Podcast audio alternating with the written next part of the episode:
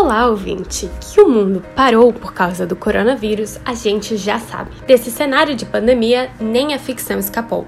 Então, se acomoda no sofá, no banco da cozinha, ajeita o fone de ouvido e puxa a pipoca. Confira agora os filmes que tiveram sua produção ou seu lançamento adiados, em um boletim feito por Isabela Machado e Leon Ferrari.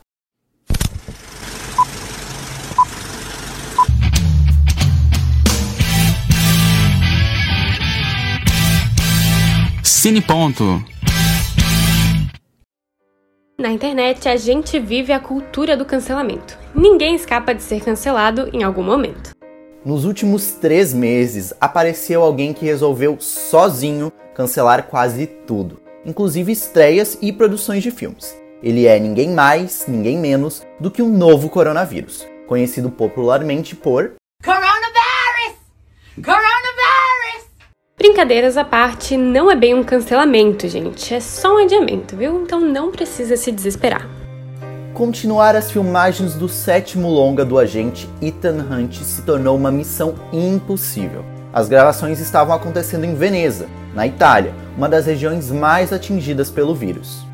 Nem o agente mais famoso das telonas conseguiu fugir do adiamento. A estreia mundial do filme 007 Sem Tempo de Morrer agora vai acontecer só no dia 12 de novembro. Que ele não tem tempo de morrer, a gente já sabe. Mas nós que estamos com tempo de sobra, podemos maratonar os outros longas do 007. A Disney também adiou a estreia de Mulan, Os Novos Mutantes e Antlers, só que por tempo indeterminado. Mas o estúdio diz que pretende lançá-los ainda este ano. E eu não sei você, Isa, mas eu quase chorei com o adiamento de Mulan, já que eu tinha me programado todo para ir para a estreia. É, Leon, eu também estava super ansiosa para assistir o live action de Mulan. E falando em Disney, a Marvel Studios também foi afetada. A produção de Shang-Chi e a Lenda dos Dez Anéis estava paralisada desde que o diretor Destin Daniel Cretton fez o teste de coronavírus, que felizmente foi negativo. Olha, outro longa com lançamento adiado é Um Lugar Silencioso 2. Agora que a família finalmente vai poder sair da cabana e enfrentar o mundo exterior, tudo muda e ninguém pode sair de casa, nem a gente mas podem fazer barulho à vontade, gente, que o Corona não respeita nem os silenciosos. O nono filme da franquia Velozes e Furiosos também teve sua estreia adiada. O lançamento deveria acontecer em maio deste ano e agora vai ser só em abril de 2021.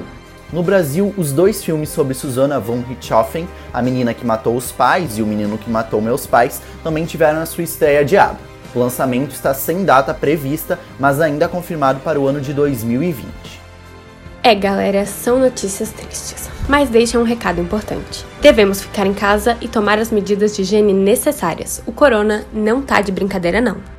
Isso mesmo, Isa. Mas para deixar sua quarentena mais agradável e divertida, os cineponters que também estão em suas casinhas vão continuar falando de cinema em podcasts semanais. Então fica ligado no nosso perfil no Spotify e nas nossas redes sociais.